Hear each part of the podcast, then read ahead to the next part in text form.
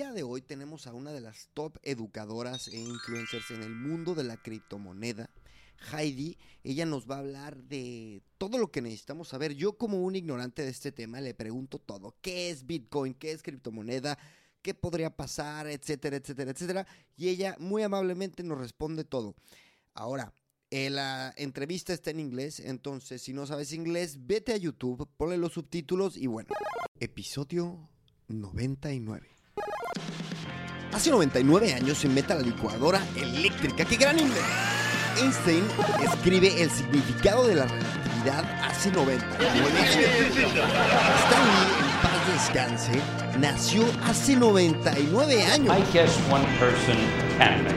Y en el capítulo 99 de Gran Invento tenemos a Heidi Chacos, que es experta en criptomoneda y en Bitcoin. Y vamos a darle, vamos, vamos, vamos.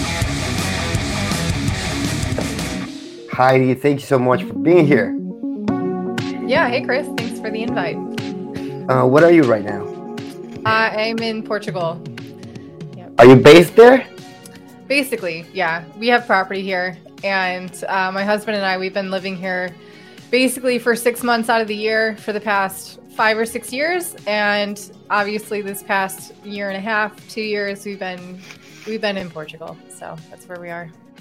Tell me about quitting your US US, US shi- citizenship. That's crazy. I'm just so curious. Yeah, it was uh, a big decision. Obviously, anytime you're cutting ties with a country, you know, you grew up in, um, family members might be there, your culture and all of that is tied into there. Um, but really, for me, when I began traveling, um, it hit me hard how when I would go home to the US, it didn't feel like home like some of these other places I've been to, which struck me as odd. Yeah. Um, additionally, you know, I'm I'm pretty involved with cryptocurrency. That's a huge part of my life and my income. And for me, I want to be able to participate in that industry as freely as possible. And actually, what we're seeing how it's developing within the U.S. It's quite restrictive, um, either in the tax uh, applications or just being able to access uh, different platforms. A lot of people are just cut out, um, you know, because they're purely a U.S. citizen, which is a shame. Those platforms don't want to deal with the regulation. But anyway, um, Yeah. back in yeah, I want you to tell me like everything about uh, cryptocurrency, and I I need you to explain it like really uh, like uh, crypto for dummies because I really uh, I think that many of us, uh, a lot of uh, of us who work in the tech industry, and probably we don't have the time to really understand and and have a deep dive. But I I, I do at the same time want to go uh, through your uh, your experience being American, quitting your U.S. citizenship, and and and about regulations. Do you already have, uh, uh, as Americans, do you already have restrictions or certain conditions that uh, that make a difference uh, uh, compared to other nationalities? Uh, about talking about crypto, crypt- cryptocurrencies. absolutely. Um, do you? I didn't know that. It's God. it, it's for the worst. Like a lot of these exchanges that people sign up for, right off the bat, they want to ask you, "Are you a U.S. citizen?" If you click yes, Yes. you have to go through a much more extensive process to sign up. A lot of documentation. Um, and answering a lot of kind of invasive questions compared to if you say no, then it's in comparison a much simpler uh, process. Just because you know the U.S. and the governments that they have there, uh, you know, they like to uh, put that onto whoever wants to interact with their with their citizens. They have to jump through those hoops. Um, so a lot of these platforms, you know, they they're either abiding by that or they don't even want to deal with it. So they say you can't access my platform if you are a U.S. citizen. So that's absolutely something that's happening. Um, that being said, there are decentralized platforms um, that anyone can access freely, uh, which I think is a beautiful thing, and that's really what cryptocurrency is all about at its heart. Um, I'm I'm sure that's something we can dive into as well, but Yeah. Yeah. Yeah. yeah. So was it uh, like a was it uh, that the the only factor uh, that made you your citizenship? Uh, it was a big one, but really just this whole concept where my heart wasn't in the US. I didn't feel happy to go there. I I don't know. Even though my family was there, it was I was there just to purely visit them. It wasn't something that I intrinsically wanted to go Okay. and, and be. Um, and if then obviously the other option is to live abroad, and if you're doing that as a U.S. citizen, much like it is interacting with this cryptocurrency world, as a U.S. citizen, if you're living abroad, if you want to bank abroad, if you want to open businesses abroad, um, you're carrying those regulations and those kind of barriers with you as a citizen. So it didn't make sense for me to to keep ties in that way when I wanted to not really participate directly with that country um, anyway. So yeah, Yeah. Um, it just didn't make sense for me, and it's been two years now, and uh, haven't regretted it since. And also, like a lot of people think that um, that the U.S. passport and other nationalities passports are uh, give you a lot of freedom, and, and and as you can as you can probably tell us, it's, not that's not true. Um, yeah, a lot of people think, you know, the US passport is the end all be all, and it is, it's not the best passport to have in the world, actually. Um, I think, especially, you know, with all these global lockdowns happening and travel restrictions, people are learning that actually having just a US citizen, uh, US passport, it's pretty limiting. There's a lot of countries that don't even want to let US pass, uh, US passport holders in their country. Um, so, yeah, I mean, yes, you can travel to a lot of visa-free countries, but it's certainly not the only option to do so. Uh, I actually just did a. Uh, I have a. I I obtained a second citizenship in St. Kitts and Nevis, um, in the Caribbean, and I actually Okay. just did an interview with the CEO of that citizenship by investment unit, and um, that passport allows you to travel to over 150 different countries visa-free. Um, and there's like there's a lot of different uh, platforms. What's the name? What's the name of the, of the country? Uh, St. Kitts and Nevis. Okay, okay, Yeah. that's crazy. And you don't have to be there, right? You don't No, have to yeah. go there. You don't have to do anything. Yeah, and it's it's a program that's been around since like 1984, so it's pretty well established and has like Okay. a really good reputation. Um, but yeah, you didn't. That was like a benefit for me because you know my husband's a surfer, so we like to go where there's big waves, and uh, there's no waves. in St. Kitts. And do you have your your Estonian e-residency? uh, I- no, no. Okay, because it's uh, it's also a big uh, a big thing in um, in nomads and digital nomads. But anyways, um, let's get into let's get into crypto. So tell me about uh, what are you up to right now? I know you have a YouTube channel and you do you do have another you do you do many things. Like tell me everything. Yeah, so I have my YouTube channel. I launched that in 2016. Um, pretty much just like because I don't have necessarily a tech background. I'm really just someone who was interested in it as an investment and what it could do for me. And then I kind of fell in love with how how different it was um, at a base layer compared to the regular economic systems that we're seeing around the world, the fiat systems and central banks and all of that. Anyway, I fell down the rabbit hole, fell in love with crypto, and so that was pretty much my whole approach with with my videos was as a newcomer, as someone a layman, really trying to understand the tech and then trying to pass on what I learned. Um, it's developed quite a bit over the years, gone through a couple, you know, the bull run and the the cold bear market, and it's interesting to see that how the crowds change and the sentiment changes about crypto. Um, Yeah. But I also um, this past year, you know, we've been in Portugal, so having like hunkered down here, and we were able to be really uh, much more consistent with connecting with people and creating content and things. So we we launched a Patreon group as well. Um, So we offer like access to our own portfolio, trade alerts, classes, and things like that. Um, and yeah, so really, as it's been interesting as you know, I'm developing my own knowledge in crypto, and then have these waves of newcomers come in and trying to help them navigate this space and and see the red flags and and get them to understand the real fundamentals about cryptocurrency and why it's important.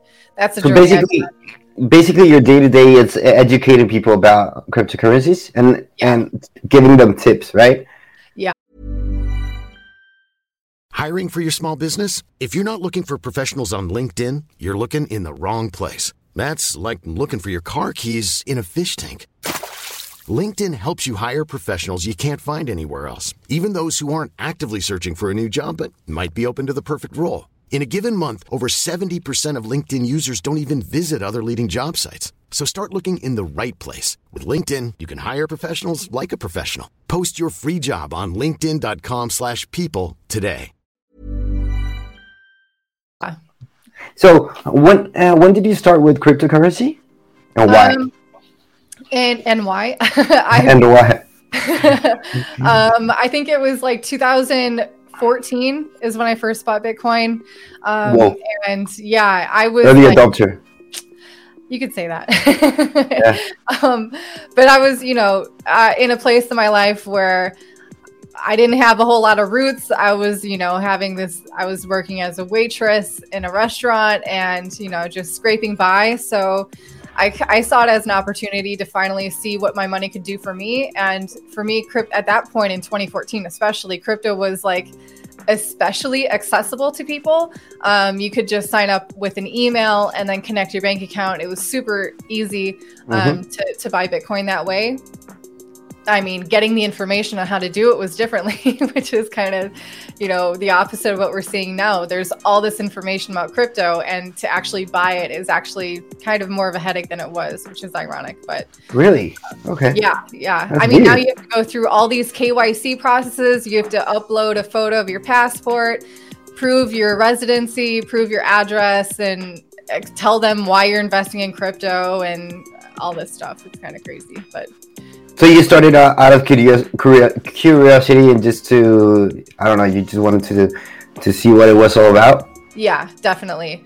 And it's kind of ironic because, you know, I, right now I want to advise people to learn about it first and then invest so then you know what you're investing in. But my Yeah. story was I put some money in, and because I'd invested, I was therefore, you know, uh, intrinsically motivated to, to learn about it, kind of Yeah. did it in reverse.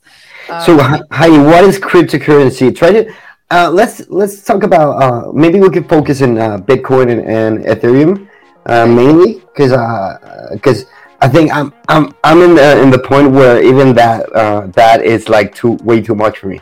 So what is Bitcoin and crypto? Like, what, what explain it to me, please. Yeah.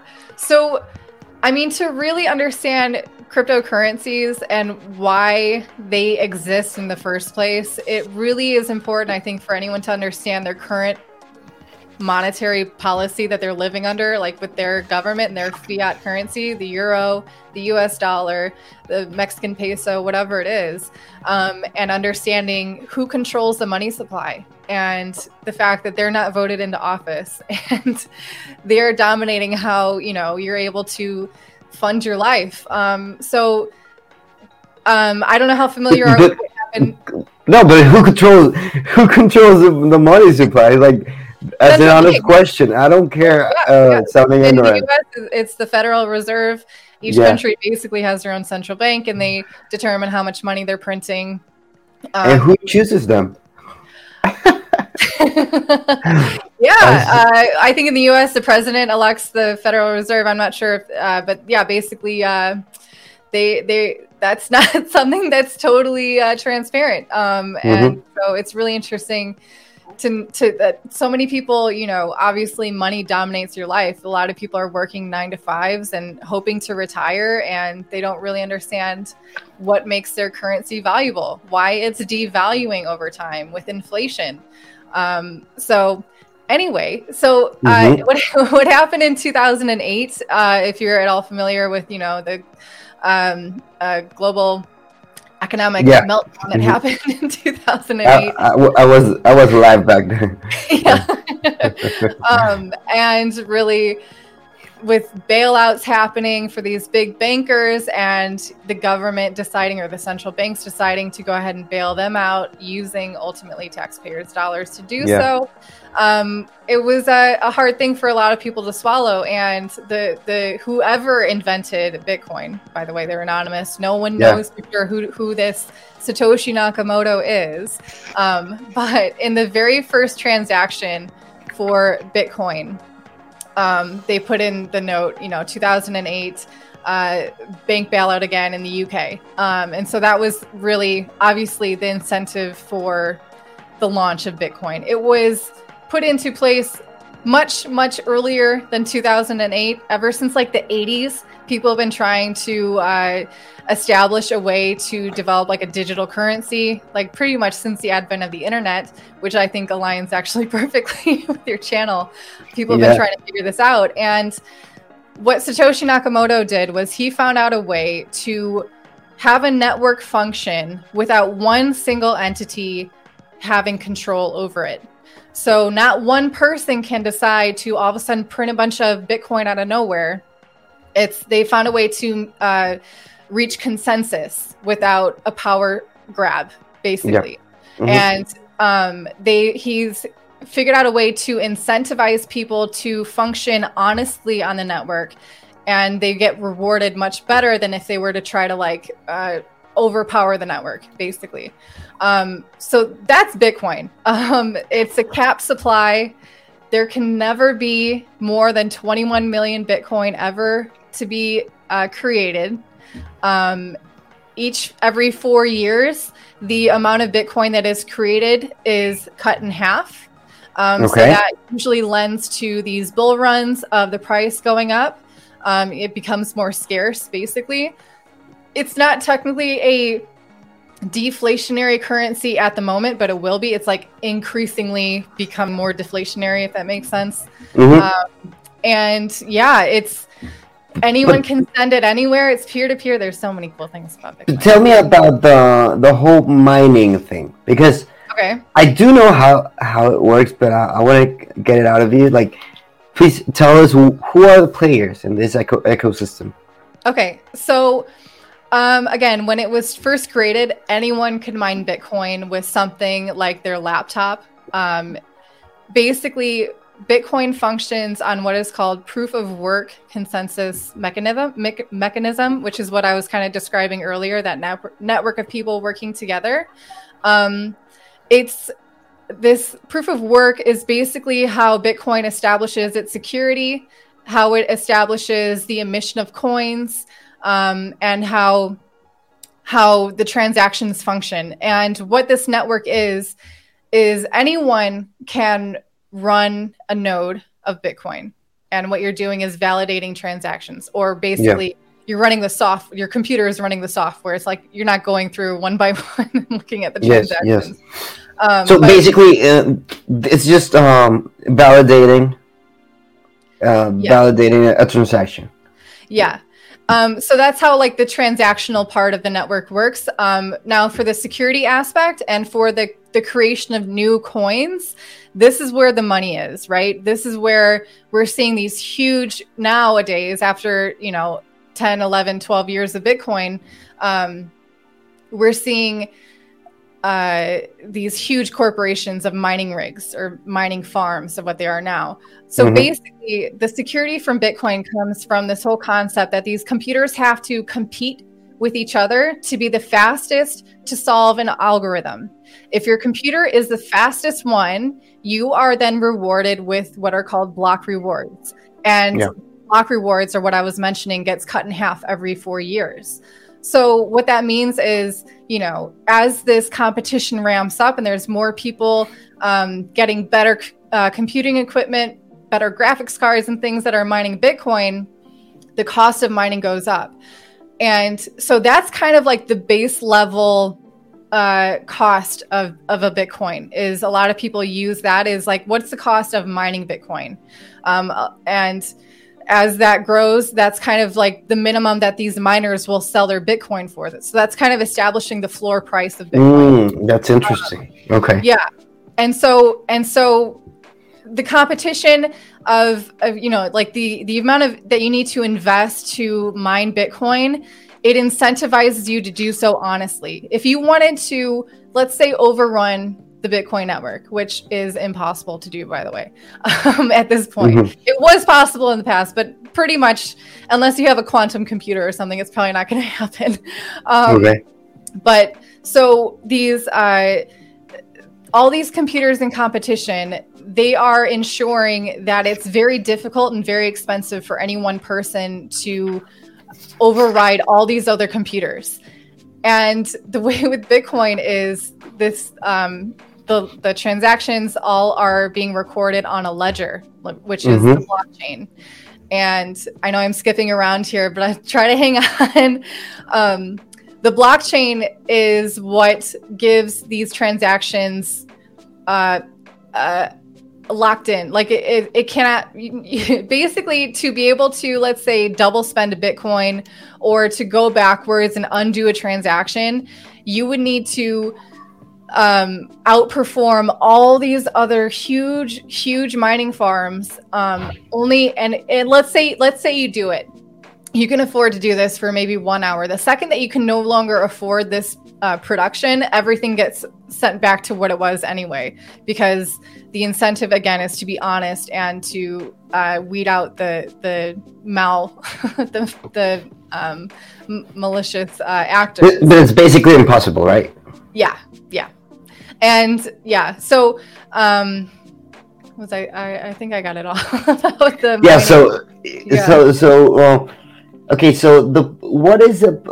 The thing is, Bitcoin. It, it sounds great. Like uh, uh, ideologically, it makes sense. You know, Mhm. to not have a, uh, uh, governmental organism uh, making decisions that impact everyone. It's it's great. Mhm. But what is actually bringing a lot of people into it, it's the opportunity to make a lot of money. So, Sure. why and how did it start to be, become a business? I mean, y- yeah, I, this is okay. I think I think the investment part of it goes hand hand in hand with it being number one, like the hardest asset that has ever existed, ever. It is completely transparent and known and set in stone and hard. It is hard coded to never have any more than 21 million Bitcoin, right? So a lot of people compare Bitcoin to gold um, you know, we know that theoretically, you know that Bitcoin, or we, I'm sorry, you know that gold is limited, but you don't really know How limited? out there Yeah. who's going to find another, you know, pocket of gold out there. With Bitcoin, it is provably scarce. Um, and with that kind of an asset, number one, it's okay, it has that limited supply. Number two, it's also a brand new asset class. So it's going through this price discovery mode. People are trying to decide what Bitcoin is really worth to them. And when you're comparing it to things like the fiat system, US dollars, euros, whatever, and all this inflation, you're seeing all these huge companies uh, putting Bitcoin as their reserve asset over gold and over cash, which is huge. Um, they're putting their own company, these huge multi-billion billion dollar companies, publicly traded companies, are putting their company on the line and they're choosing to have it backed by Bitcoin. I think that's amazing. Um, but so I think How did we get here? How did we get like? uh, well, well, okay, so like you know, I know I understand the greed part of it. Is like, oh, a lot of people are just into Bitcoin to make money, but also I think that plays a lot into this other mindset that we have about money. Is like we always have to be working for our money, and it's going to be devaluing over time, whether you're aware of that or not. I think it's Yeah. kind of like deep seated that people understand. You know, saving money in a bank isn't necessarily your money working for you. Um, and so when you're confronted with that mindset, with this now Bitcoin, a a really great asset to invest in, the best performing asset in the past decade, um, it, it's kind of being painted as like a greed thing. But really, I think it's just a stark comparison of how money should be functioning. Um, yeah, compared to the fiat system. Yeah, essentially, what uh, essentially we are be- we are being scammed uh, constantly by like yeah, mainly in, in in Europe. It's crazy. Like your your Yeah. money in the bank is not worth anything. You're losing money, and you're also giving money to to the bank. Tell, tell me something. Why why if all these companies, big companies, renowned companies, are uh, actually invest or uh, investing or whatever we're going to call, call it in Bitcoin, why? What's up with the banks? Are the banks going to become part of this, or are they just gonna wanna ruin it for all of us? I mean, that's the irony of the whole thing, right? Is that the beauty of cryptocurrencies is that anyone can store them securely. Anyone can send them to any other person around the world, no matter where they're located. Um, it's a decentralized network. So there's n- that means that okay, no one can control the supply, but they also mean no one can say no, you can't send it to that person, basically. Mhm. Um, and so banks are like, hey, that's what we do. like that's literally every Yeah. that's literally the definition of, of our existence. Um, and again, like what we saw was happening in 2008, they took a lot of advantage of people's or mortgages or pensions. They were backed by, you know, um, a lot of nefarious regulatory bodies and uh, ratings agencies and all that stuff. A lot of corruption was happening, and uh, that's why crypto exists. That's why Bitcoin was launched was to take out those middlemen and to give you the freedom to do what do with your money whatever you want, and that's the the kind of freedom and autonomy that like. But are they gonna just be out of game? Are, are banks No, just gonna think- be? Uh, number one, because okay, this also called being like a Bitcoin is like a heavily disruptive technology, especially for the banks, and you can kind of see who's being more disrupted by it because they're the ones saying it's a scam or be careful or whatever. Like it's new, it's probably you know whatever. And so that's like kind of the first phase, right? Is they deny, deny, deny.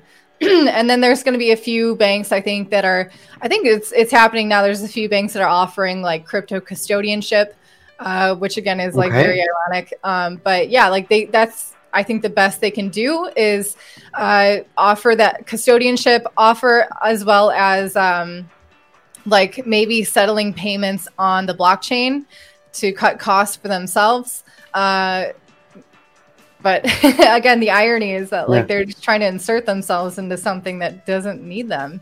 Who- Um, Is there anyone? I mean, banks are like. Is there anyone trying to ruin this? Actually, ruin it?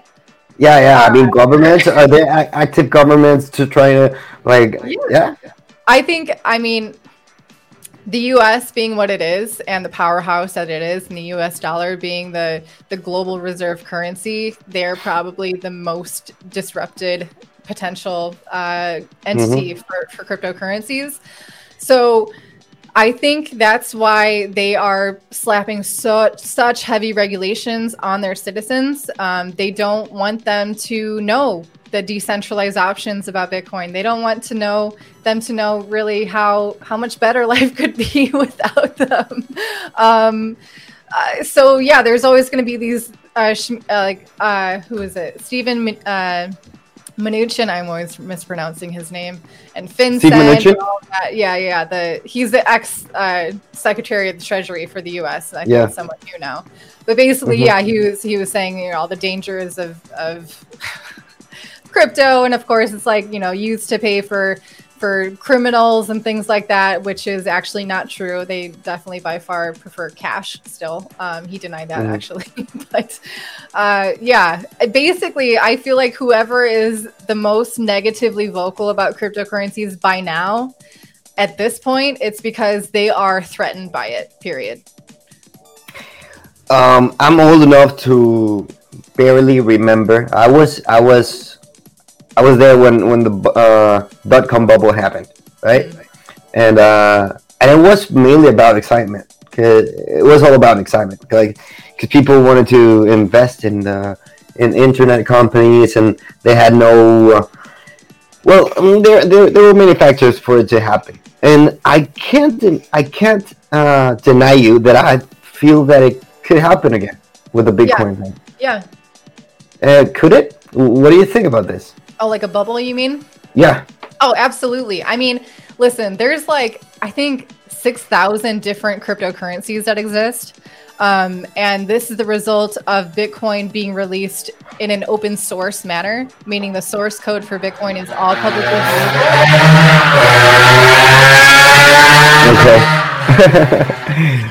Um, and so basically, what's happened is people have taken that idea and either just copied and pasted and created their own, you know, coin without any real. It's basically vaporware. Um, but there's other platforms that are actually building on it to do different things, um, which is kind of where Ethereum comes in. Um, but I mean, absolutely. I don't think every cryptocurrency is going to actually be uh, innovative, super uh, disruptive technology that's actually being built. I think a lot of these cryptocurrencies are going to fade by the, fade by the way go by the wayside. Um, but I don't. I also don't think there's going to be just one cryptocurrency either. I think there's going to be probably about a hundred or so that are really doing cool things, whether it be privacy or uh, different ways that the money can function um, and things like this. But what's uh, what's what's the logic behind having many cryptocurrencies? Like uh, like the, the, the, the capabilities that they have, right? Privacy. Ethereum has. Uh, can you tell us about Ethereum and the- its characteristics?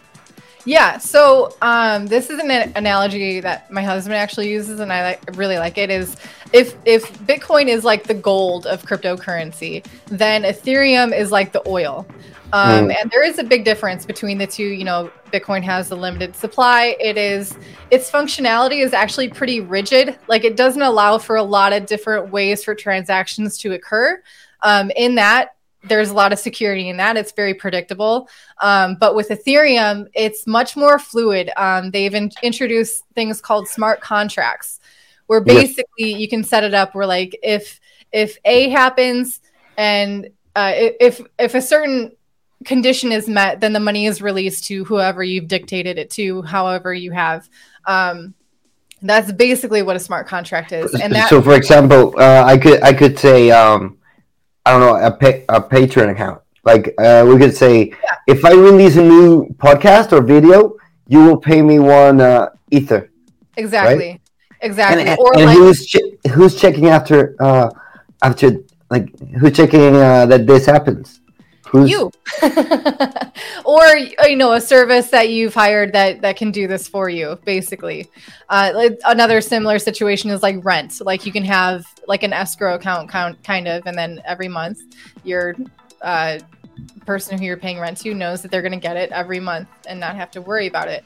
Um, airlines have actually also been thinking about using this as well. Let's say like if you bought a ticket and then your flight was delayed or canceled you don't have to go through call customer service wait wait and wait and hope that they give you a refund it's automatically refunded back to your account because and who's the judge there?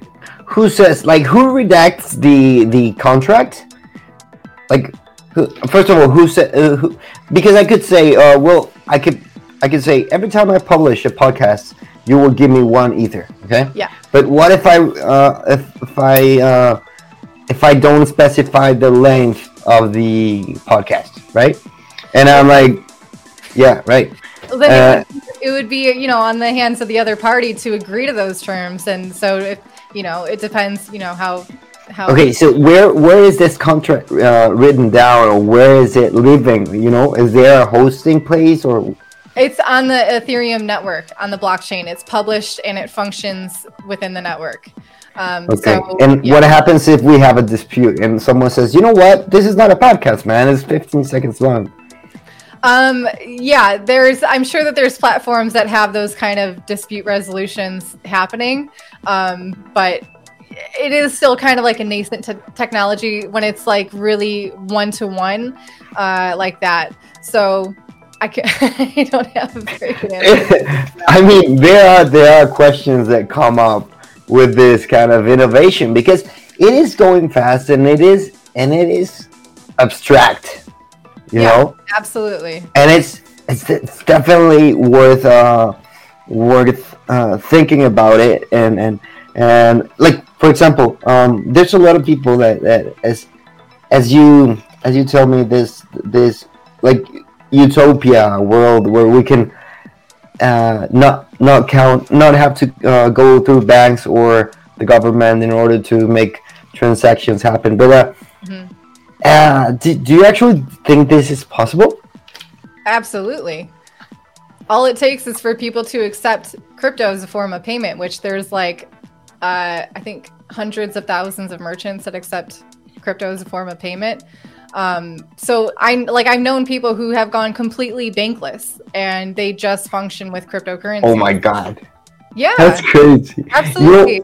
There's also there's also like crypto crypto debit cards where you fund it with your cryptocurrency and it's like a Visa card. So wherever Visa is accepted, these merchants are accepting crypto, but really all that they know is that what's happening is at the point of sale at that point, it's being directly uh, converted into whatever currency they accept, but you're funding it with your cryptocurrency and you don't need a bank to do. to Okay, do yeah, makes sense. That, yeah. There, there are moments in in uh, in my life that I, I really remember lucidly. For example, uh, that have to have to do with innovation. You know, the first time I, I saw an iPod Nano, I really could not believe that this little thing had so many songs. And, and I- I remember my the first Skype call Skype call that I had. Mm. Uh, it was definitely like I thought it was magic. but um, did you did you uh, did you ever feel that with uh with crypto and when was it? Yeah, it was it was like the first time I used it to pay for something actually. Um I actually use it to pay for my VPN, which is Mhm. awesome.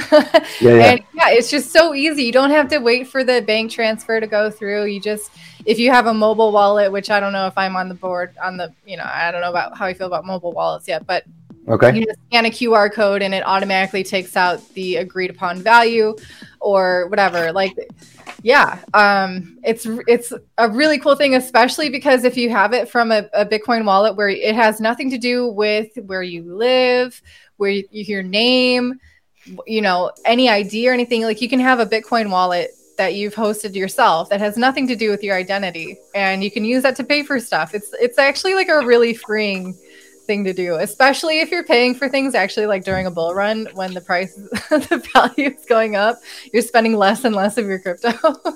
You know you, you know what's crazy that the fact that uh that uh me as a tech worker like uh, uh, as a worker that uh, has been t- working in tech for 12 years Mhm. it's like I I can't I'm still um resistant to to the fact that this is true like you know that this can actually happen and and I feel ashamed in a way I mean, it's really if you think if you're used to like mobile banking, it's I mean the the the money isn't really there. It's just numbers, right? Being transferred from one place to another. Um, but with Bitcoin, it's actually uh, on the blockchain, provably, and it's public, and you can check.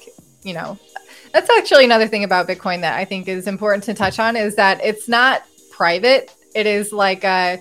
Um, or anonymous. It's pseudo anonymous. So basically, uh, you can see every location, like every wallet that that Bitcoin has been into and out of for its Mhm. entire history. Um, but unless you, let's say, like on your podcast or on your YouTube channel, you say leave a donation here, and you are publicly displaying that that wallet uh, is owned by you, then you know it's like okay, Yeah, that's, that's your Bitcoin. traceable. And then from there on, also you can see where you send that Bitcoin as well. If if anyone wanted to, they could.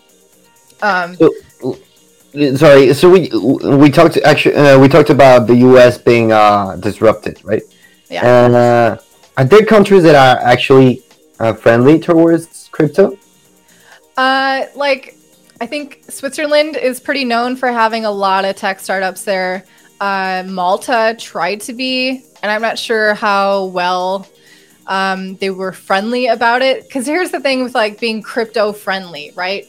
It's either they have very clear regulations, clear laws put in place for how you can function with cryptocurrencies, or it's the Wild West, and you know, like the tax Mm. authority hasn't decided how they're going to deal with it they don't really recognize it as anything yet so it could be whatever it wants to be. And that's basically what you know all this regulation and stuff is. They're trying to put crypto or bitcoin in a in a special box. Like we saw with the US the SEC was trying to say it was a security. The CFTC was trying to say it was a commodity. And everyone's Yeah. trying to you know put their label on it or whatever. And it's kind of it's it's kind of none of the above uh, but i mean bitcoin is not a security actually it was deemed not a security like three years ago just so you, also ethereum um, but paradox- paradoxically uh paradoxically oh, um yeah being friendly in this case means not doing anything you know for a country. Yeah So but actually, yeah, a, a country that uh, for example, Estonia, that it's a, a very like mm, uh, it's supposed to work uh, like a startup or you know like are they actually gonna not do anything about it? See, that's Like, the thing. uh, that's the thing where like I think people get like same with Portugal, for example, crypto profits made as an individual are tax free. Uh, yeah, um, and so a lot of people love that and they want to move to Portugal. And there's no guarantee that that won't change in the future. I don't Not think it's gonna change in the near future, but I mean, come on, when governments see what kind of money people are making, they're going to want to get a piece of the pie too. They're going to want to put some taxes on it. and we're in Europe, and like Eu- Europe is is really interested. Trust me, in getting all your money. Yeah, so that's I mean, especially if you're thinking of doing a startup, doing a crypto startup involved in cryptocurrencies, however it is, and you want to have that, you know, long term. Uh, a lot you're you're gonna want to know, you know, if it's going to change anytime soon. You want to know what you're going to be working with. Uh, I know, like a lot of a lot of these uh, startups or crypto, they try to say they're in the the Seychelles off of Africa, and and you know, just like these little countries Yeah. all, all over the place. But that's also really really interesting too, is that you know the U.S. being as successful or well off or whatever as it is, or it's being portrayed to be. Um, they're not taking full advantage of this new enterprise, this new economy, really, Mm. that crypto presents. These new jobs and, and education and all these things. And there's these countries that have been waiting to have a step up or have, you know, the foot in the door. And so I think a lot of smaller countries are going to be much more welcoming um, to to cryptocurrency in general. So it'll be, I think it's really interesting to see that develop too and how they benefit from And that. I think it's uh, it's getting late for them to do something like uh, because once it gets to the masses, uh, Yeah. which is already there. I mean, but uh, I mean to the big masses, you know, uh, it's gonna be unstoppable, and and and it's gonna get actually out of their hands, and banks are gonna like. th- they could do something about like uh, about it. They could do something about it anytime, you know. Um, mean, I know I know that you asked before like could they ruin it? Here's the thing. No government, I don't care what country it is, what how powerful they are, no government is going to be able to shut down the Bitcoin network. The best that they can do is limit or try to shut down these centralized bottlenecks um, where people uh, where most people get into or out of Bitcoin, basically centralized exchanges. Um, these platforms where I was talking about, they have to go through all this identifying information and all this stuff. These exchanges are publicly, you know, public. Uh, they have CEOs, they have people that these governments can put pressure on to shut down or to put massive fines on. Um, and so, in that way, yeah, they can play an effect on it, but they cannot. They cannot stop me from sending you Bitcoin if I have a Bitcoin wallet and you have a Bitcoin wallet. That's it. Uh, that being said, that being said, um, how do I or anyone get started on on uh, uh, working? I mean, uh, mo- buying Bitcoin. How do you say it? Uh, buying Yeah. Bitcoin? Yeah, buying Bitcoin. Yeah. So Okay. there's there's uh I mean, it's ironic cuz I just said, you know, the bottlenecks, but basically that's how most people are buying Bitcoin right now. Mhm. Um you just there's popular exchanges like depending on what country you're in, maybe Coinbase, maybe Binance if you're not a US citizen. Kraken is also I think a really good uh exchange to use just security wise and transparency. I, I'm a fan of Kraken. Um, Kraken. and- Okay. yeah, basically So you go make an account yeah, you start an account and you you either make a purchase with your credit card or you can make a bank transfer. So basically what you're doing is you're funding your new account on that exchange from your bank. The money gets into your account and then from there you can make the trade from your currency into Bitcoin or whatever cryptocurrency you want to buy that they list. I think I'm gonna buy some today. I'm not even joking. What would be the coin that you would recommend people buying? Uh, Bitcoin. I mean, if I think, I think it, honestly at this point it's irresponsible not to have exposure to Bitcoin. And this is coming from a purely long-term perspective view. Right now, we are in a bull run. It's been happening for about a year now. Um, but Mhm. you know, it's going to go up and it's going to go down. But I think forever, it's going to be. Oh my god, the, the noises. What's going on with this town? You know, it's Semana Santa. It's uh, the ho- Holy Week, Holy Week. So I think people are louder right. than usual. Yeah. yeah. Uh, I mean, That's this is this is a natural podcast. I'm glad this is not. Yeah. Sorry about that. No, it's okay. Yeah. Um, I forgot what I was saying actually. Uh, buying Bitcoin and, and uh, about Oh, bull run. fluctuating. Yeah, yeah. So like I think um just from a purely beginner standpoint, I think it's smart just to get get yourself some Bitcoin. You don't have to buy an entire Bitcoin, which is very expensive at this point. Um, you can you can buy like twenty dollars worth or whatever. And what I often recommend is called dollar cost averaging, where you you slowly and accumulate over time. You set like a weekly, monthly, whatever budget that you can very easily afford. That's Um, awesome. So you're not going to be stressed about it, and just do like twenty bucks a month, and then you know over time you're going to have a decent amount of Bitcoin, and um, yeah. So That's a would- great idea. Sorry. That's a great idea. That's a Yeah. that actually sounds like something that I. w- You know what's funny? I, I always uh, I, I always talk with um, great guests, and and this is the the podcast is uh, the the way for me to have amazing advice. So I know it's, it's a good idea. it is. It is. I've had Learn, like your viewers learn. It's really cool. yeah, I've had amazing and, and priceless uh, advice from awesome people. Uh, I'm just I'm just being transparent. And then um, uh, would you recommend uh, buying Ethereum? Yeah. That would be my next one. Um, Bitcoin in my personal portfolio, my two biggest holdings are Bitcoin and Ethereum.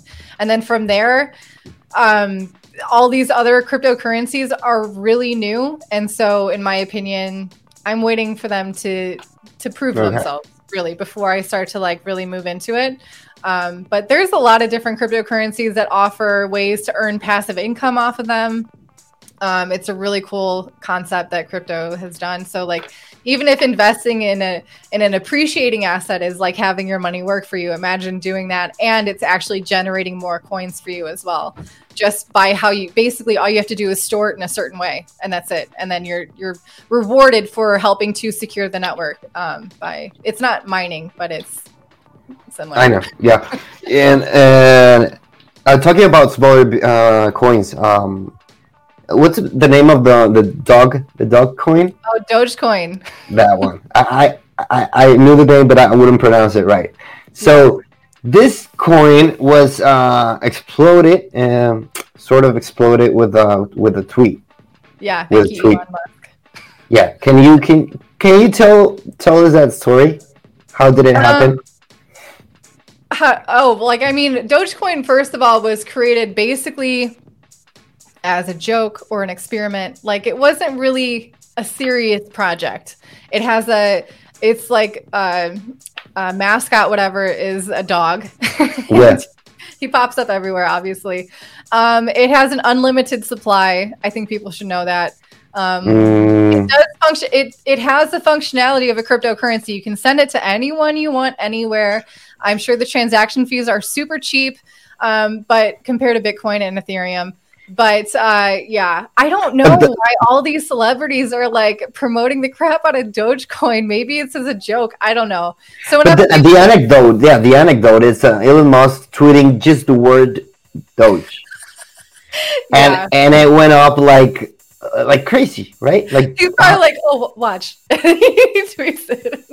Yeah, it was like, but you know what? Like that's sort of scary in two ways. It's scary in in, in the in the, the the the pure fact that uh that the volatility of a coin is it can be that sensitive, you know, to a tweet. yeah That's that's one thing, and the other thing is uh, one person having the power, like of making this happen. We live in cancel culture, you know. If you Yeah. can cancel uh, uh, an artist or uh, uh, or whoever in in uh, in, a, in a matter of days, how can you maybe uh, depreciate my money in a matter of days? You see my point? Yeah. Um, and it's also the the the amount of volatility is really a direct result of how small this Mhm. whole market is. Makes sense. Um, you throw a little rock in it and it's going to go crazy because there's really not that much money in it. Um, the same thing can happen if you like fat finger a transaction. You could like skyrocket the price or crash it down as well. Um, but it does equalize over time. Basically, you know, if if Elon Musk tw- tweets that Dogecoin sucks, it might dip, but I think it's going to even out to what it what it otherwise would be because again, it's price discovery mode for all these coins.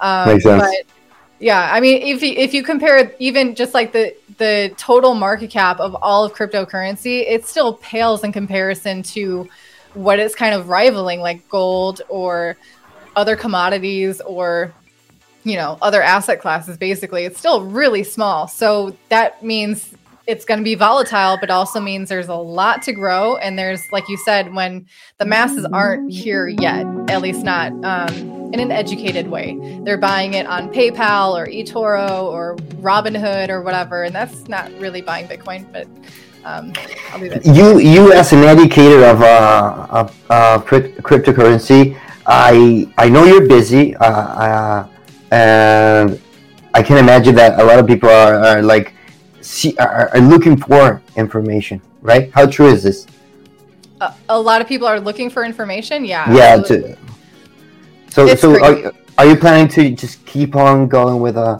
with your i don't know your it, this is your business right? Uh, educating people. So uh what, what's what's uh what's your future looking like?